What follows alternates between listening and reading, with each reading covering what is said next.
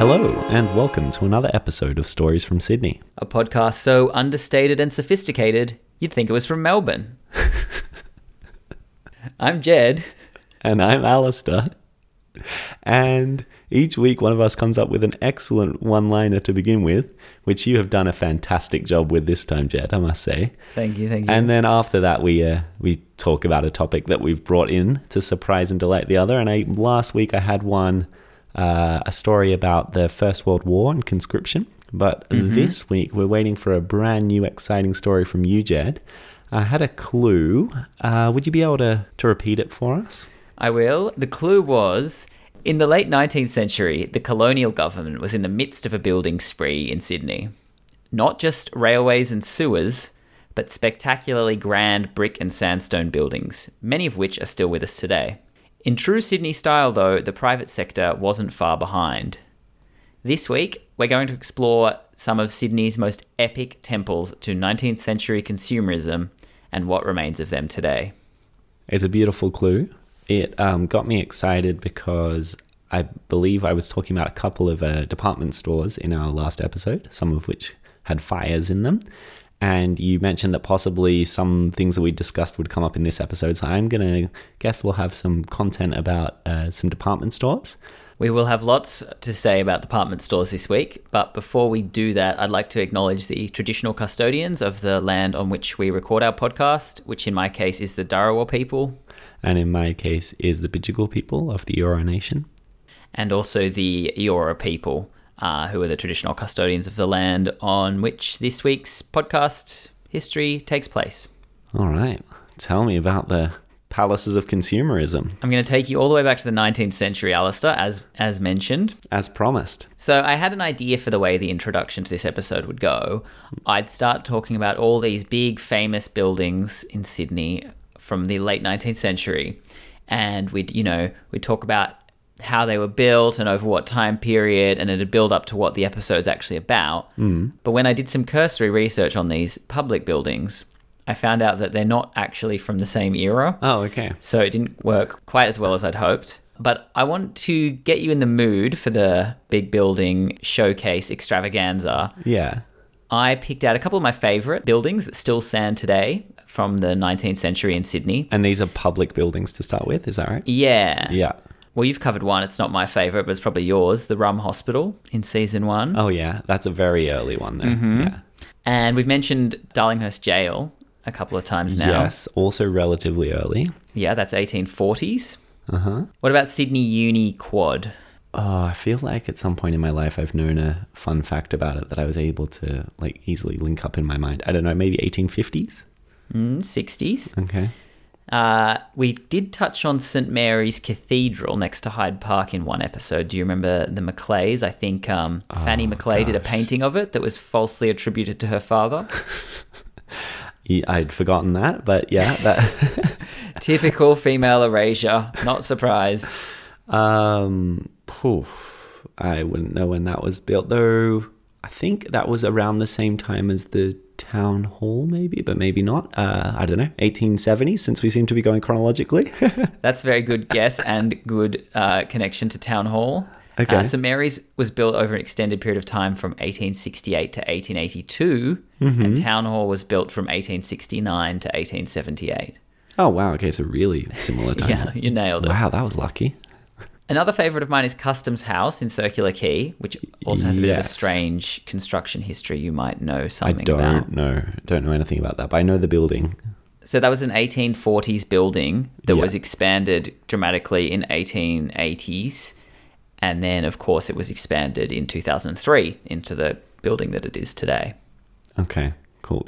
That would make sense that it was originally quite an old building because that uh, was the kind of hub of trade, I guess, very early on.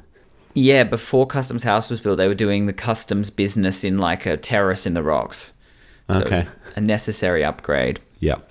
of course, probably what I would have thought was one of the most epic sandstone public buildings in Sydney from the 19th century, but isn't in fact from the 19th century, is Central Station. Uh, okay. Yeah. I, there was that recent podcast series about the building of Central Station, And when, so is that in the early 1900s? Yeah, and because it was the third version, we had the Cleveland Paddock Station, the Yeah. shed from We know uh, that our one. first episode. No, your first episode, our second. I did the one about Oh, the. you just completely erased that one. the one about the world championship fight. Yeah, at Russ Hosberg. absolutely. Yeah, anyway, absolutely. A very important and significant episode in our history. not to be forgotten. not to be forgotten. Um, and then there was a rebuild of Central Station near to its current size. Yeah, they slowly moved further north, right? That in turn was replaced by Central Station as Mm-hmm. Yeah. we know it Oh, today. But what about the you? You haven't mentioned the post office though. That's a massive one. oh, the GPO. Yeah. That is an excellent one. And that does come into our story later on, you'll be pleased to know. But that wasn't why it was missing from this list. That's just, um, this list was just a collection of random public works that sprung into my mind. I think that might be 1880s, possibly, um, maybe, because I think there's some fact like it's less than 100 years after the first fleet arrived. We- When you put it in that context, it seems kind of unbelievable that such an enormous structure was built less than 100 years after kind of some disheveled convicts arrived in a couple of boats. So, Alistair, to complement these impressive public edifices, Hmm. can you think of any impressive private edifices of the same vintage? Ugh. no, this is a good challenge this episode. Uh, no, wh- I don't know when uh, Mark Foy's building is from. That was like that's one of the few department stores that I am familiar with. And then the and the Hordens also had the, their big department store. It was completely torn down and is now a World Square um, development. Mm-hmm. Um, Well, while you think about that, why don't we start with those two? yeah, that would be wonderful. So, Mark Foy's was opened by Francis Foy and his brother Mark. Although, while you might think Mark had the upper hand getting it named after yeah, him, he did well for himself. they in fact named it after their father, who was also called Mark Foy. Uh, so he was just lucky to be named after the dad. Yeah, or cunning. I'm gonna, I'm gonna say. uh, the brothers opened their first store on Oxford Street in 1885, and then opened the store that is well known to this day on the corner of Liverpool, Elizabeth, and Castlereagh Streets in 1909. okay, and that's a big building Huge. with the really, really unique kind of um, mustard-colored uh, tiles on the outside. Yeah, yeah. Um, it wasn't. It was actually only three s- stories when it opened, but in 1926 they remodeled it and expanded it to eight stories and connected it to the newly opened museum station. Yeah, because that's a cool thing about it, isn't it? That it's kind of attached to the uh, entrance to the museum station. an occasionally open entrance. Uh, the store was actually modeled on a Parisian department store, apparently, and featured chandeliers, marble, a ballroom, and Australia's first escalator. Ah, that seems like an early escalator. I didn't realize they were around that long ago. 1909, apparently. Wow. And the store, as you said, it's quite striking in appearance. Uh, hard to miss if you're in that neck of the woods. And it's so showy inside and out that there was a saying around at the time for someone who had perhaps a touch too much confidence You've got more front than Mark Foy's, matey. Well, I'm, s- I'm sad that accent's that all my doesn't exist addition. anymore. Yeah, of course. ah, if only we still had that phrase. If around the only we streets still of Sydney. spoke like this. I'm not sure we ever spoke like that. oh. Maybe, who knows? How did they get so wealthy to be able to build this amazing edifice? They must have had a successful shop on Oxford Street.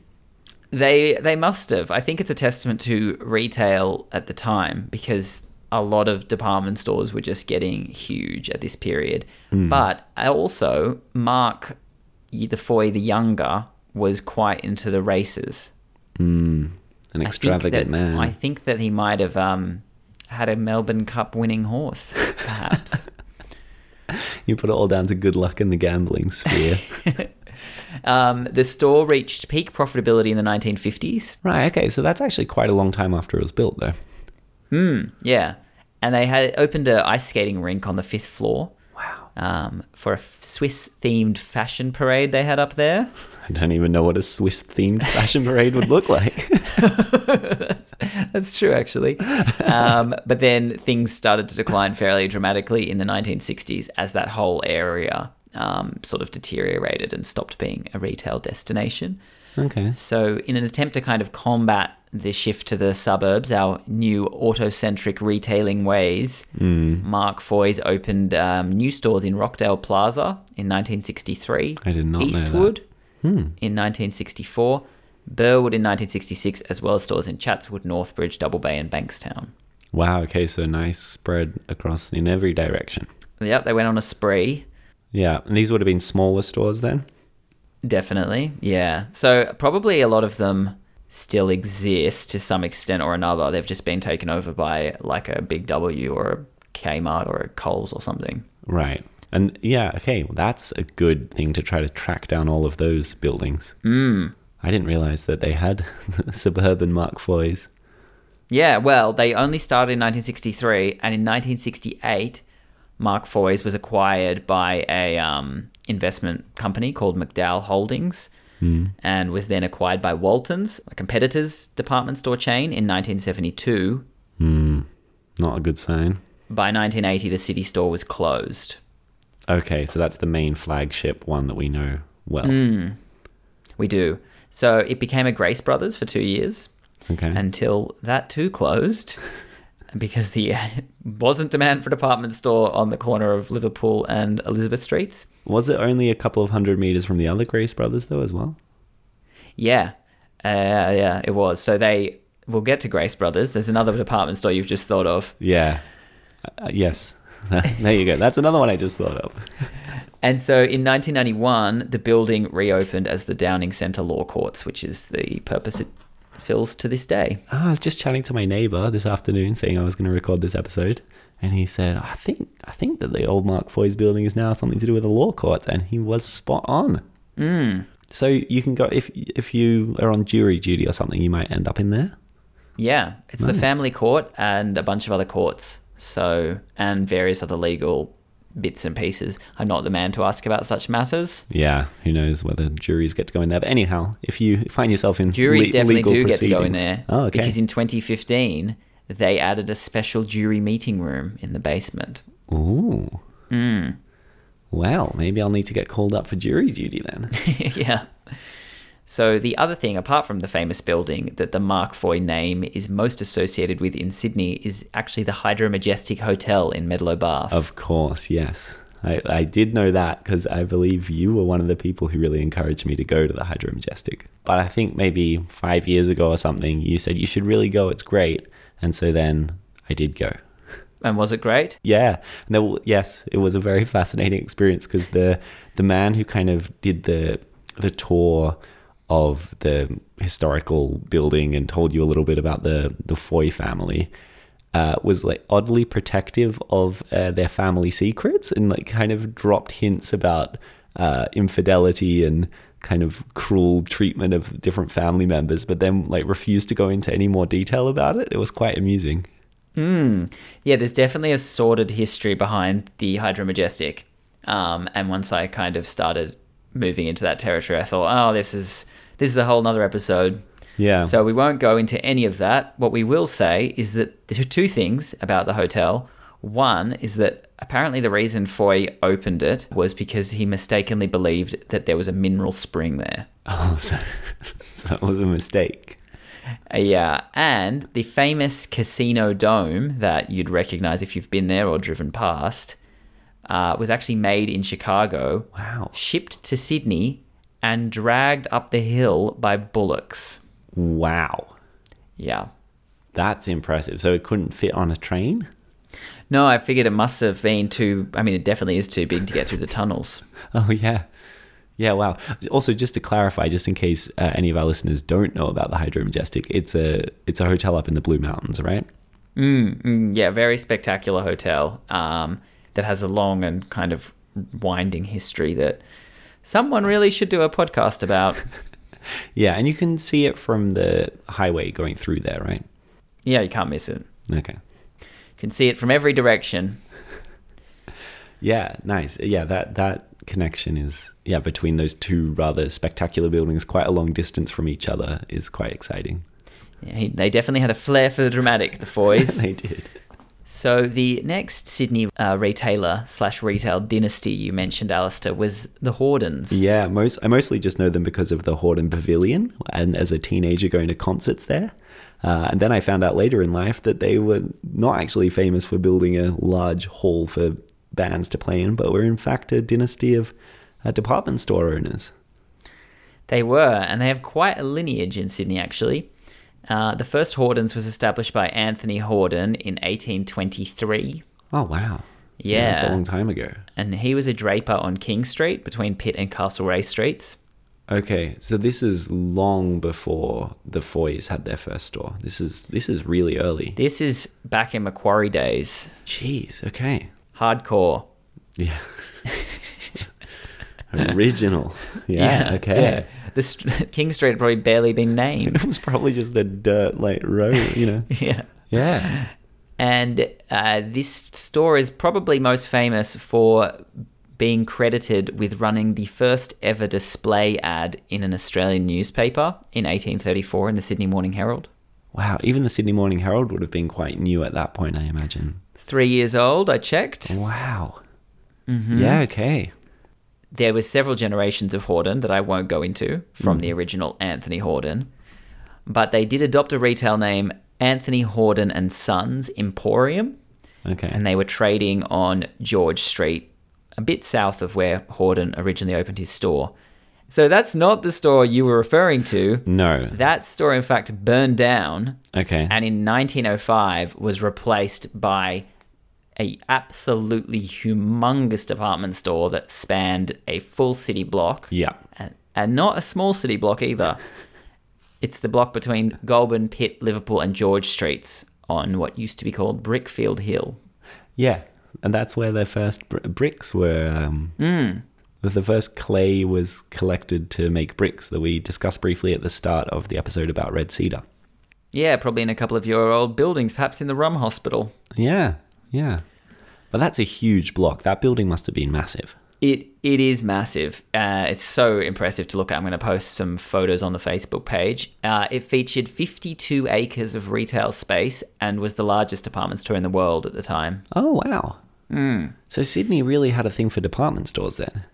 Yeah, and all these um like retail magnates would go off on foreign jaunts to learn about the department store ways of Paris and New York and bring it back to Sydney Yeah, and then turn it up to 11. yeah. Probably the some people reason. from other places were coming here to see why we had such enormous bloody stores. What's going on down there? So the new Emporium uh, employed about 4,000 people, and inside it had a branch of the Commonwealth Bank, tea rooms, a post office, public pay phones in 1905, Wow. and a Thomas Cook travel agency. There you go. It's always good to have the uh, bank immediately available within your retail space, Yeah. as they know from pokey rooms to this day. Just have the ATM just around the corner. so in 1926, the company was sold um, to a publicly listed company for 2.9 million pounds, Okay. which was the most expensive Australian business sold at that point in time. Wow. About 242 million in today's money.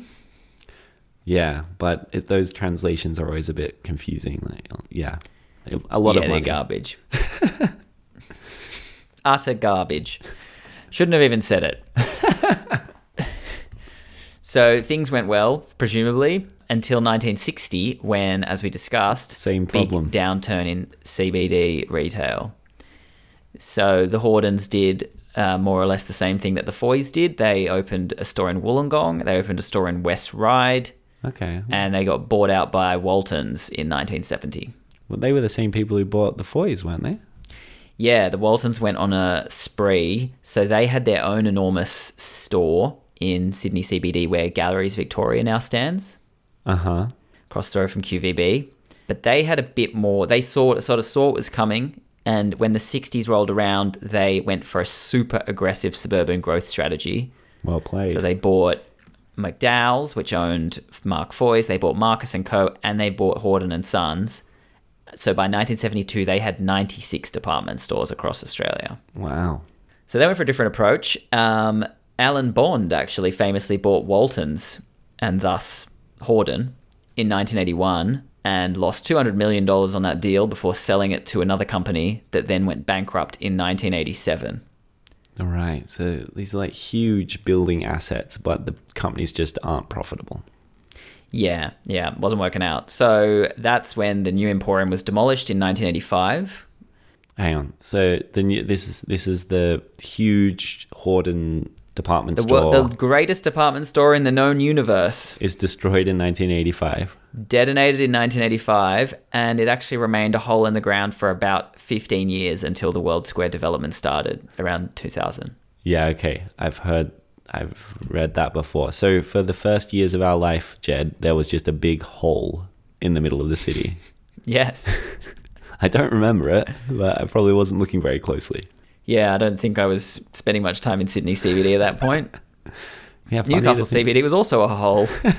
Different kind of hole. Different kind of hole. So there's a couple of interesting little anecdotes about the Hordens. One is about the famous oak tree on their logo. Okay. I don't know what their logo looks like. Maybe I'll have to look at it. It's an oak tree, Okay. and big, Easy to beautiful describe. o- oak tree. So I think it was around the 1860s. It was adopted as the Horden and Sons logo, Hmm. and it featured underneath it a slogan: "While I live, I'll grow." Hmm. And they put it on their store windows. They put it on their stationery. It's quite well known. Hmm. And then in the 1920s, Anthony Horden, not the founder of the dynasty, but another one, Yeah, the, the, the founder's long dead. He was around in the Founder's convict dead. era. Yeah. So this Anthony Horden, he's driving around in his motor car uh, down the old Hume Highway past Picton, and he spots a Port Jackson fig that looks strikingly like his family's logo. Yeah. So he stops the car and arranges with the landowner to erect a big sign next to the tree that says Proclaims it's. while I live, I'll grow, and says something about the Horden family. So they do that. Yeah. And keep in mind, this is on the side of the old Hume Highway before there was a new Hume, Hume Highway. Right. It's a bit of a also, landmark. presumably, this this tree, while being a beautiful oak tree, has nothing to do with the history of their family. it looks like their logo. Right. it's not even the right kind of tree. okay. So, so that was all well and good until the 60s, aforementioned downturn in the fortune of the family. And the Canberra Times f- published this article in 1966 Sydney, Thursday. An immediate search has been ordered by the police commissioner, Mr. Allen, for the person who drilled more than 52 inch holes into a historic 100 year old Port Jackson fig tree. The person then injected a hormone chemical into the tree, which is now likely to die. The tree, just off the Hume Highway on Razorback Mountain near Camden, has been the symbol of Anthony Horden's store for more than 30 years. Mr. Allen said he was shocked that anyone should cause such senseless damage. The managing director of Anthony Horden and Sons Limited, Mr. Frank Munro, said a tree doctor would be engaged to try and save the tree planted in 1866 on property now owned by Mrs. E. Hill of Camden. Oh no! Someone's taken down the tree, and while their business is failing, it's a double hit for them. yep. Oh no! Any any update on who this tree vandal was? No, I didn't find it, but the tree seems to have survived because there was Ah, Excellent. another news story eight years later in 1974 that the tree was struck by lightning, split into, and blown over in a storm. Oh gosh! It really copped at this tree Yeah. after the tree doctor's work and all.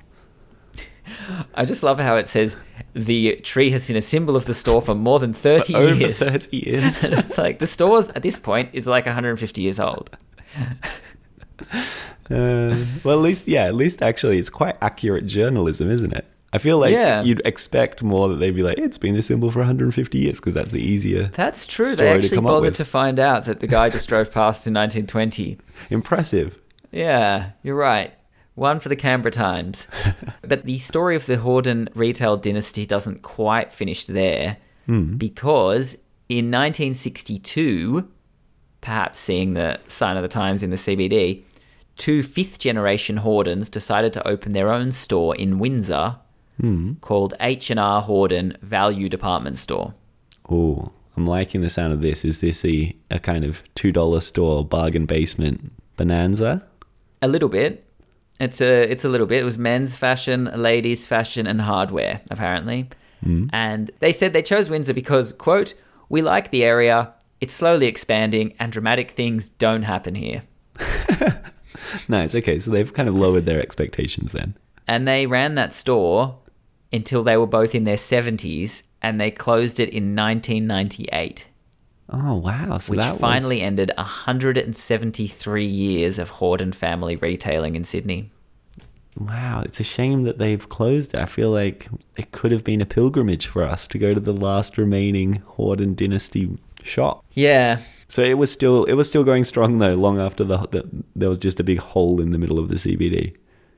Yeah, they were just about to start World Square when the these guys were still selling odds and ends.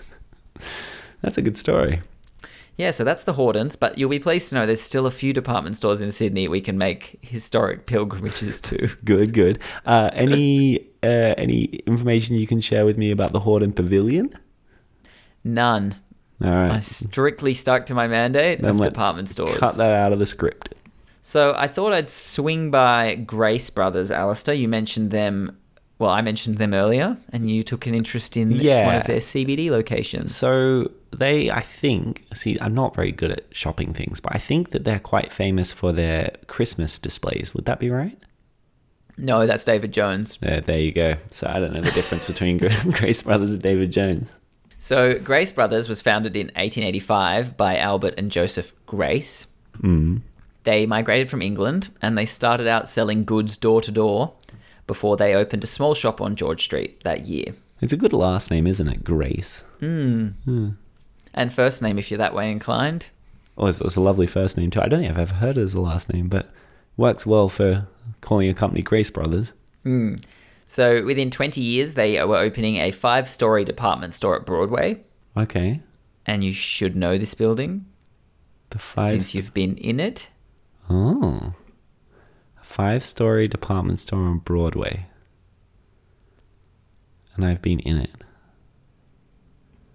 Um, is it closely attached to Central Station? No, half of it is Broadway Shopping Centre, Oh, and the of other half course. is yeah, uni, okay. uh, some sort of uni accommodation. Yes, yes, yeah, and it has that. It does have a nice dome on it, and I think it Mm. yeah, still they've has got the two lettering big for globes, Grace Brothers. and it's exactly yeah. That's why I thought you'd get it. Well, I, yeah, I, I think I was thinking of Broadway like more like just that uh, curve after Railway Square. nope, right at the shopping center. Yeah, So funny that. Yeah, okay, Uh, that- no, I, I know the building you're talking about. And that store was so iconic that when the good Queen of England visited Australia in 1954, she just had to go there. Wow, it's a funny one because it's a little bit further outside the CBD, right? Compared to these other ones we're talking about. Yeah, yeah, it was down in a different area, which seemed to work for them just fine. By the 1920s, their store was advertising selling three and a half acres of furniture. Wow, when did you say that one was built? The one on Broadway. Uh, 1905. Okay, these are all built the same time, right? These huge. yeah, they were ones. all kind, all three of those same, almost the exact same time. Yeah. around 1905. Okay. So the Grace Brothers went a little bit of a different direction. They they had a bit a bit more of a focus on furniture, but they did sell a lot of other stuff as well. And they kind of realized ahead of the other stores what was coming in terms of the direction Sydney was heading in. Mm-hmm. So in 1911, they opened um, one of Sydney's first removalist companies with two horse-drawn carts, which still functions to this day, Grace Removals. Oh wow, hang on. This is uh, this is only six years after they built the building. This is very very early to realize that cars are coming to suburbanize Sydney. Yeah, well, they realized that people would want to move their furniture with them because I think kind of prior to this point, you would often rent rooms with furniture. Furniture. Okay. They're selling all this furniture and they're helping people move it around as well at the same time. So it's sort of a Nice. new lifestyle, if you will. Right, and and this company still exists today. This moving company. Grace Removalists. Yeah, it's. I think it's. might- It's a big. I think I company. might know Their it. trucks are Maybe. Yeah. Do everywhere. you see those trucks? Yeah. Okay. So there is actually a direct relationship between that and Grace Brothers. Yep. Huh. Yep. So Albert Grace, who was the longer lasting of the two brothers, he ran the business until his death in 1938. Hmm. And even at that point, he'd already started leading the business away from the city towards the suburbs. Okay, so they're really So Oh, ahead about of the- 20 years or more before the others got to it. Yeah. Yeah, I feel like it, the there was already signs of this when they built their department store kind of on the outskirts of the CBD. Yeah, maybe. Hmm. So in 1933, they opened stores in Parramatta and Bondi Junction, Okay. which they rebuilt in 1957 to provide substantially more parking. Mm-hmm. And in 1965, Grace Brothers was the flagship tenant at the Roselands Shopping Centre, which was the first suburban mega mall, as we know them today, in Sydney, with over 3,000 car spaces. And according to the Sydney Morning Herald full advertising spread from the day, quote, enclosed and climate controlled to the temperature of a pleasant spring day all year through. there you go. They are living the suburban dream and they are well ahead of these other stores who still have their quaint, beautiful inner city tile and brick beauty. None of that. It's just just parking malls now and air conditioning. Just parking and air conditioning, that's how you like it. That's why you spent so long in California, the home of parking and air conditioning. There's a lot of parking and air conditioning in California.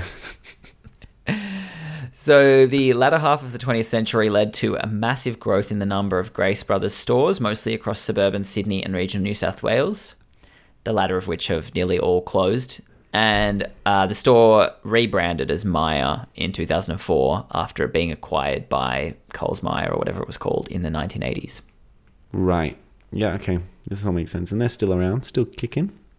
So the presence of the store has been steadily declining since the 1990s, although there remain still 13 stores across Sydney today. Interestingly, none of the remaining Myers are like a standalone department store. They're all flagship tenants in huge shopping centres. Yeah, that's how I kind of know them now. That makes sense. In big West fields or things like that. Exactly. And most of them kind of adopt that American model, you know, of the enclosed mall, as you're saying.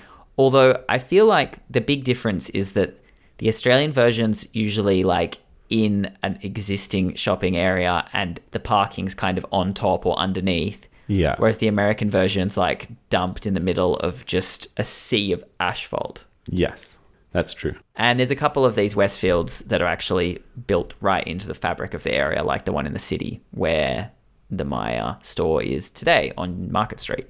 Yeah, and I'm pretty sure there's one in Bondi Junction, and that's another example of a shopping center that kind of, they had to kind of dig underneath it to get parking, and it's very much right in the middle of the area where there's a bit of density in Bondi Junction. So that's the Grace Brothers that you may find on Market Street. And there's a couple of other famous department stores that are based on Market Street, Alistair. Well, n- sorry, it's n- it's now Myers though, right? Yes. Yeah. yeah. Um, so other department stores on Market Street. Is this is this the one? Past that- and present. is this David Jones? David Jones, your Excellent. Christmas display place. Great, and that's kind of on the near the corner with uh, the corner of Elizabeth Street. Is that right? Well, up until very recently, there was two David Joneses on Market Street. Um, the remaining one is indeed on the corner of Elizabeth. When we were but young lads, Yeah. that was the women's store, and the men's store was on the corner of Castlereagh Street. Oh, okay. And that's now something else. Yeah, according to Near Maps uh, aerial imagery, it currently has a crane sticking out of the middle of it. Not much So male there's shopping something going on happening There, there. yeah. So David Jones migrated from Wales in 1834, and he started his store, his eponymous store, four years later. though. that makes sense. Jones is the most common surname in Wales. Even more common than Grace. I believe it's a very common name. I mostly know this uh, because if you watch a rugby union game where Wales is playing, a very proud rugby union nation, their team, like most of their players' last name is Jones. So it's like Jones passes to Jones, and Jones is going down the sideline. He's back to Jones, and Jones scores. That does sound like commentary. exactly. I'm pretty good at commentary. All right. nice. So when, eh, when did he come again? 1840s? he came in 1834. Uh-huh. He opened his eponymous store four years later in 1838. So he's pretty early as well. He's early, he's early. And his mission for his business was to sell the best and most exclusive goods and to carry stock that embraces the everyday wants of mankind at large. Sounds like a noble goal. Yeah, they also sound like slightly at odds with each other, those two goals. or maybe he's just indicating that mankind at large does want the best and most exclusive goods. Yeah, that's all they want. Nothing less will do. Well, it's obviously stood the David Jones um, dynasty in good stead. Yeah. So Jones opened his original store on Barrack Street, uh, corner of Barrack and George, at Wynyard in 1838, which was across the road from the GPO. Oh, okay. So what's now Martin Place? Yeah, so no, Barrack Street's on the other side of the road. So Oh, the right. GPO was at its current location in since 1830, but the current building obviously wasn't built yet. The post Okay. office prior to that had been located at Bend Street, a little to the north. right. So this is when the GPO was uh, at the location it still is today, but a less impressive building. Yeah. So that David Jones store shut about 150 years later in the 1980s. Oh, okay. So so that original location stayed through. Yeah, 1980s apparently. So, but there is a plaque at the location commemorating it. I will go and have a look for that plaque. It's quite close to my work. So David Jones ran his business for 18 years before he handed over to his son, and then he had to come back out of retirement to save the store from bankruptcy Classic problem with sons. before retiring for real in 1868. Yeah. And the, I take it the son wasn't given a second chance. No, he did. He Oh. did. So when, oh, unless it was a different son. No, I'm pretty sure he did. So when David Jones wasn't running his successful business, he also enjoyed serving as an alderman of the city of Sydney in the 1840s, Hmm. which makes me think he might have been one of those holdouts about your sewer I system. was going to say he would have been involved in the sewer system. Yeah. Very exciting. Probably thinking it was a huge waste of money. Darling Point had perfectly good sewer Yeah. Yeah, he would have been a very surrounded by early, water. Just early chuck it alderman in. too. the sewers are fine. Well, unless it was getting kind of making his property a bit smelly. The wafting air from from the uh, open sewers. That's into true. the He's right harbour. across Hmm. the road from the tank stream. Yeah, maybe he was actually quite excited about pumping it off somewhere else. Yeah, that's true. Well, he was also a member of the Legislative Council of New South Wales in the 1850s, so he definitely could have done something about those social ills. Yeah, so an early politician then. Yeah, but like every sort of significant businessman in the colony of that period was also a politician because that was the pool from which they drew, and there wasn't that deep of a pool. Yeah. So it's like all the Macleays were politicians. It was just like a, obligatory. If you're wealthy, you're a politician. Yeah. So his son, Edward Lloyd Jones, uh, took back over the store after the old man passed, and he went on one of these famous business research jaunts, a junket, if you will, to Europe and America. And he came back with the idea of a bigger department store. It's funny that seems to be what all of them came back with. but they were a little ahead of the curve because they opened their. They rebuilt their George Street store in 1887, and that had the city's first hydraulic lift or Okay. elevator. And three years later, they launched their mail order business, which was also quite early. And the significance of their store in the 1880s and 90s is made apparent by the fact that both the kings of Fiji and Tonga visited the store. So a bit more royalty. Royalty love a department store. Love a good department store. Yeah, so this was before that spree of other glamorous department stores in 1905. So well before that, we had the original glamorous department store. Yeah, yeah. And so in 1920, David Jones listed publicly and they started construction on their new store on the corner of Market and Elizabeth, where you are quite right to point out they still reside today. Mm-hmm. Although that move was considered madness at the time, as it was far too remote from the city's main retail area down near QVB. Oh, it's not a very long walk. no, it's like it's like 300 meters at most. Yeah, there- there you go. Madness, I say. And Mark Foy's was down the road even further. Yeah. I guess they, they were on the outskirts, the boys. Who knows about that? That's just a throwaway from an article I read. Would mean nothing. No, I can see it. I also, at the time, I think that Hyde Park might have been a bit of a construction zone because they would have been just put in the, the railway lines through there. Yeah, you think that would make opening a store there a good thing. You're like, look, okay, it's going to be a bit weird for the first six years, but once this St. James station opens, we're going to be in the center of everything. Yeah, and once the trees grow a little bit more. Yeah. Yeah. Okay, fair. Hmm. So in 1938, 100 years of David Jones was celebrated by Prime Minister Billy Hughes opening their officially opening their second store on Market Street, third store in the city. It's Billy Hughes. We were just talking about him last last episode. Yeah, and here he is, cutting ribbons on retail stores. That sounds like- Definitely sold out by this point. Oh, how exciting. Okay, so there's royalty, there's prime ministers, everyone's getting into it. well, there's mo about to be more royalty because on that same tour in 1954, the Queen also visited David Jones' flagship store in the city. Hmm. so the two department stores chosen by the Queen herself were Grace Brothers and David Jones. Interestingly, the two that still stand today, and so does the Queen potentially. rumors, Coincidence? rumors abound. Uh, But this isn't a podcast episode about the Queen's possible untimely death. It's about department stores in Sydney. that she visited many, many decades ago. yeah. So in the late 1950s, David Jones started expanding, uh, as everyone was doing, out of the city. but again, a bit earlier, like kind of getting ahead of it.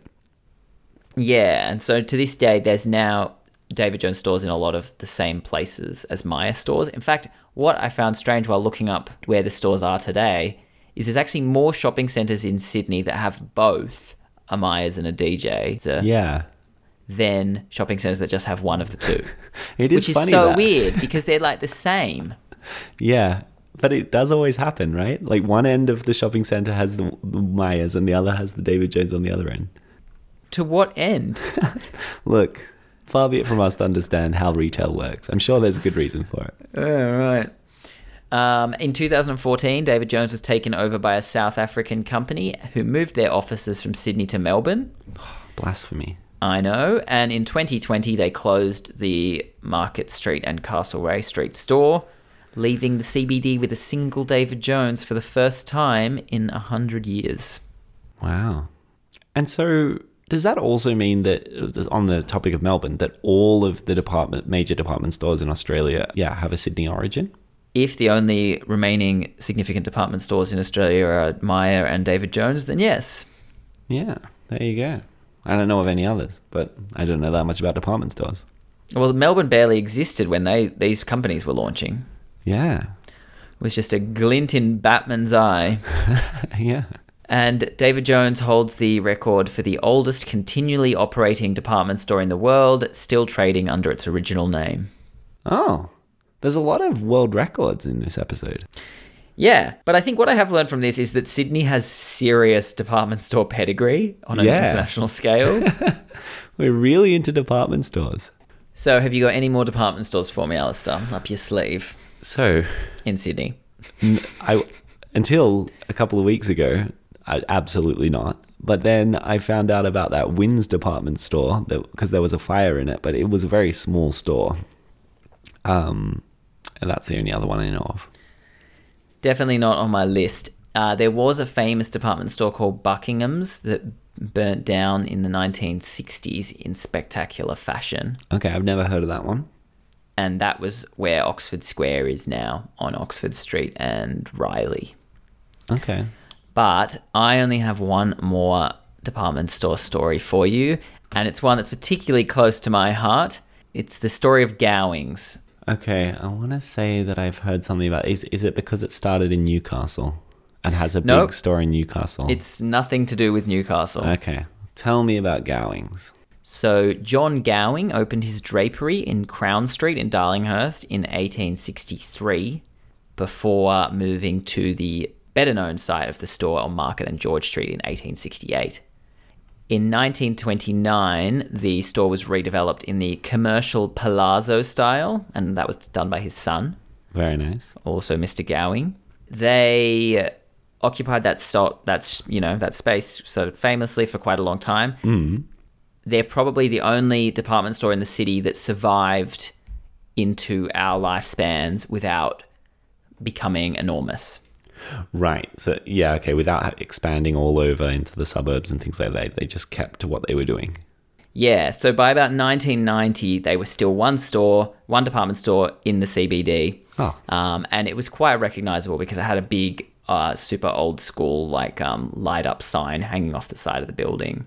Yeah. Okay. And it was on my walk to school, which is why I was acquainted with it. Ah.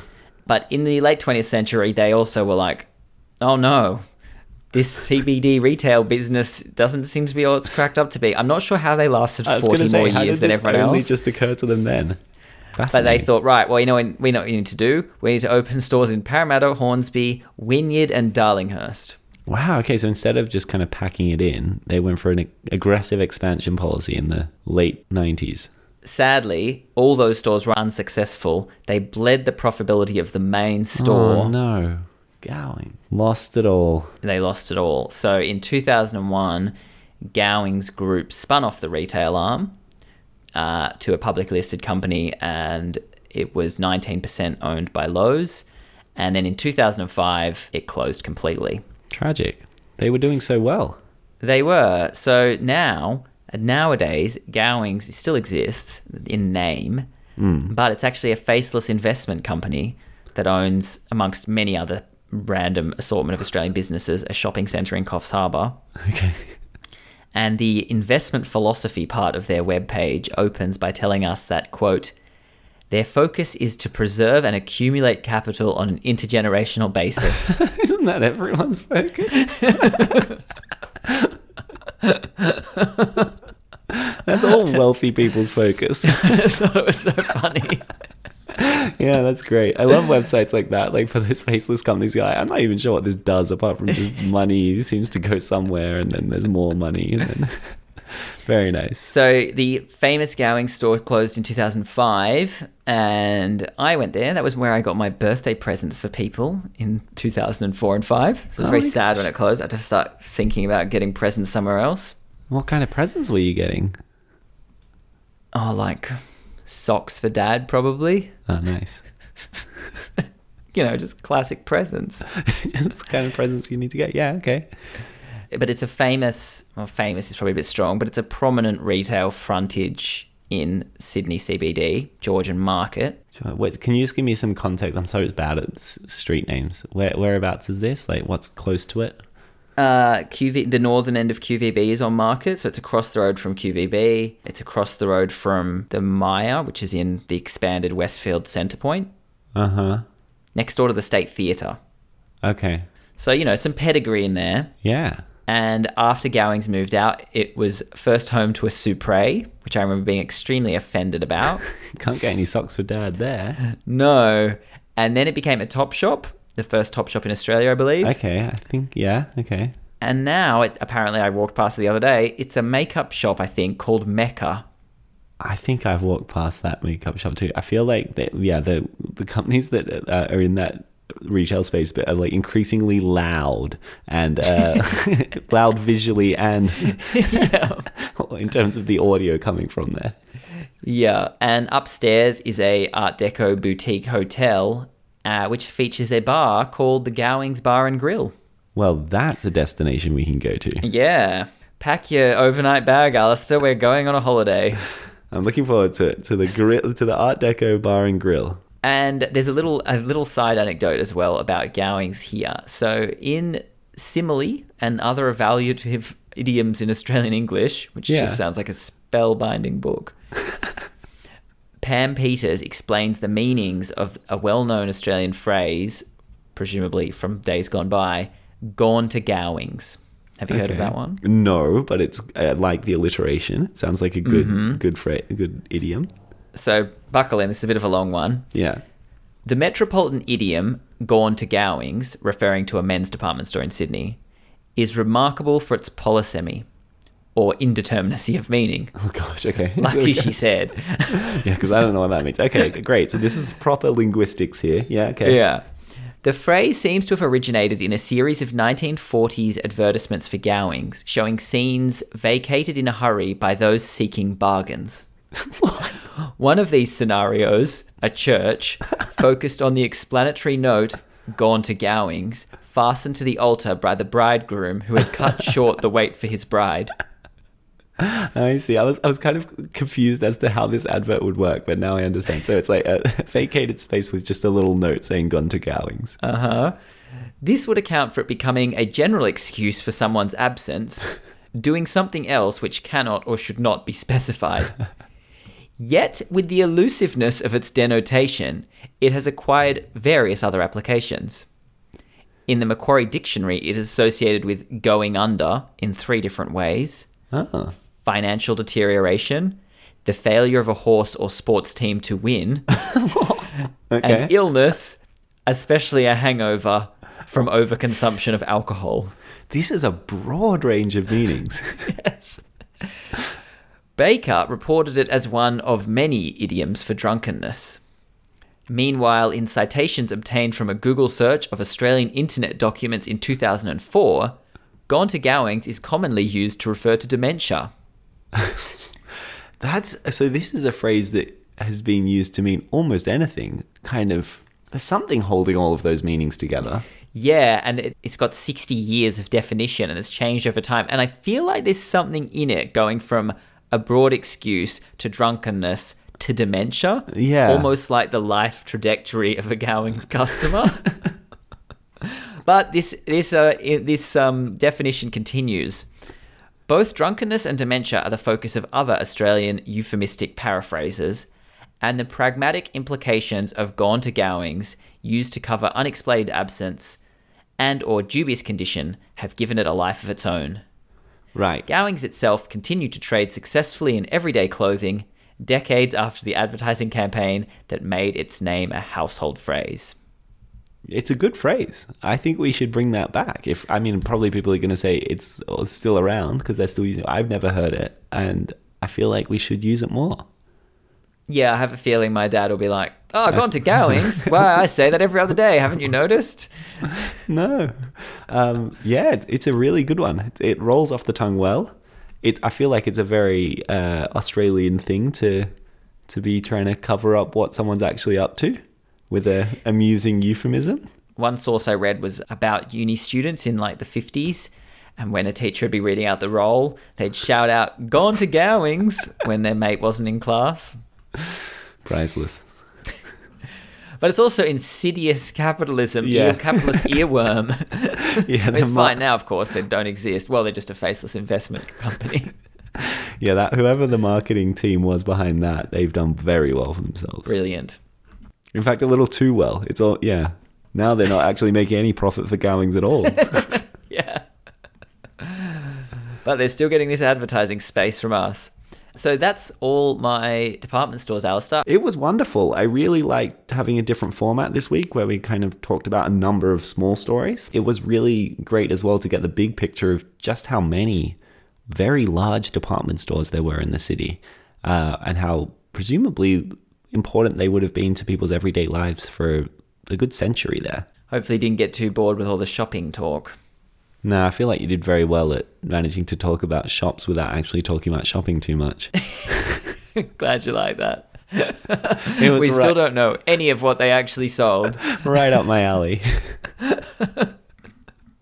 Amusing stories about trees, logos, catchphrases, yeah, Removalists, everything but what they were actually selling in their shops. forms of transport. I managed to slip the first escalator and the first elevator in Sydney in there. Yeah. Um, also, you managed to get bullocks pulling up a dome over some mountains. Bloody good show. And Yeah. Museum Station. yeah. Very well done. Excellent. Glad you liked it. Alrighty. So, Alistair, I believe you've prepared a clue for our story next week. I have, somewhat hastily, but I think it's going to do the job. You might have noticed, Jed, that I've uh, so far delivered on my, well, delivered, perhaps not well, but have delivered in some sense on my political story and my uh, economic story. But I have if not only I yet. remembered what your th- other one was. it was another topic that uh, seemed intimidating and difficult to confront, and it was religion. Yeah, so we're going to be talking about a number of institutions in Sydney that ha- are related to a lesser known mysterious religious group. Um, and the building that I'd like to include in my clue here is an amphitheatre built at Balmoral Beach uh, in the early 1920s, which uh, was described as having the best view of the heads in Sydney. And at the time, there was a lot of chatter about what this group was doing with this large theatre. The word on the street around Sydney was that it was built for the second coming of Jesus Christ, who was expected to walk between the Sydney heads into the harbour and arrive at the amphitheatre at Balmoral Beach to address his adoring crowd. Well, that's very exciting. I best get down there. One- Sadly, the amphitheatre doesn't exist anymore. I think it was destroyed in the early 50s. But one thing that still does survive from this group, Jed, is one of Sydney's most popular talk radio stations, which they founded also in this period in the 1920s. Well, I know there's E, 2UE, 2GB. I think that's all of the talk radio stations I know. Well, you're already. Did I get it? Yeah, one of them. Yes. I don't know anything about the history of either. well, you're going to find out all about it in our next episode, Jed. Excellent. A wacky religious cult from Balmoral. Yep, that's exactly what it's going to be. Very exciting. I'm looking forward to it. All right. Well, thank you very much for this episode, Jed. It was fantastic. I hope everyone enjoyed it listening to this little series of vignettes from Sydney as much as I enjoyed telling them. Um, if you've got any questions or comments, you can get in touch with us on our social media platforms or our email address, which is storiesfromsydney at gmail.com. I'm also going to post a couple of photos from uh, things relating to this episode on social media because there's lots of very cool photos. What I won't be posting is any information about sources because I pulled it all from Wikipedia and newspaper articles and random blogs. Fair enough. See you next time for Alistair's story from Sydney. See you then.